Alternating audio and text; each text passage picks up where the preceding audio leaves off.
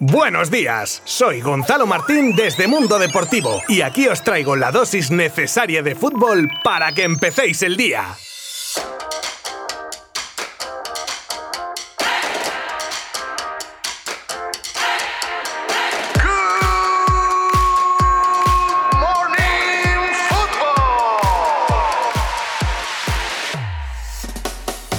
Ancelotti vuelve al banquillo del Real Madrid. Pues ya es oficial, Carlo Ancelotti es el nuevo entrenador del Real Madrid. El italiano es finalmente el elegido para sustituir a Zinedine Zidane y empezar una nueva etapa en el Real Madrid. La segunda después de que ocupara el cargo entre 2013 y 2015 y ha firmado hasta 2024. Mientras el conjunto blanco se dividía entre los proyectos de Conte, Pochettino o Raúl, Ancelotti ha adelantado a todos sus rivales por el banquillo blanco por la derecha y a una velocidad de vértigo casi el día después de salir su nombre como candidato, ya se ha hecho oficial su fichaje. Una vez el italiano se acople a la ciudad de nuevo, comenzará a trabajar en Valdebebas en el nuevo proyecto del Real Madrid, en el que hay mucho trabajo por hacer con nombres importantes como el de Ramos, Barán o Hazard encima de la mesa. Suerte, Carlo.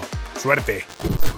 Eric García, segundo fichaje de la era Laporta. Eric García se mostró muy ilusionado en su acto de presentación como nuevo fichaje del Fútbol Club Barcelona. El nuevo fichaje culé evitó compararse con Gerard Piqué, como se ha dicho desde que despuntaba en la Masía. El defensa comentó que no se puso nervioso durante las elecciones a la presidencia del Barça cuando hubo discusión entre candidatos sobre su llegada, ya que su decisión fue firme desde el principio. El nuevo central del Fútbol Club Barcelona empezó muy fuerte en su primer día de vuelta a la ciudad condal, agradeciendo a presidente y a junta directiva por repescarlo, ya que es un sueño poder volver a su casa donde dará todo por la camiseta, algo que le han inculcado en el club desde que era pequeño. Muy ilusionante el fichaje de Eric García para la afición culé el Barça femenino pierde la imbatibilidad de Liga 758 días después. Ante un campeón cansado, el equipo colchonero se resarció tras una floja temporada pocos días después de su eliminación copera endosando un 4-3 a las pupilas de Luis Cortés. Merecido triunfo del Atlético de Madrid en un partido jugado de poder a poder en el que las jugadoras azulgranas pagaron el esfuerzo de haber jugado la final de Copa solo dos días antes. De esta manera, el cuadro colchonero demostró que sigue siendo el único que le puede discutir hoy por hoy en España la hegemonía al Barça, que no podrá culminar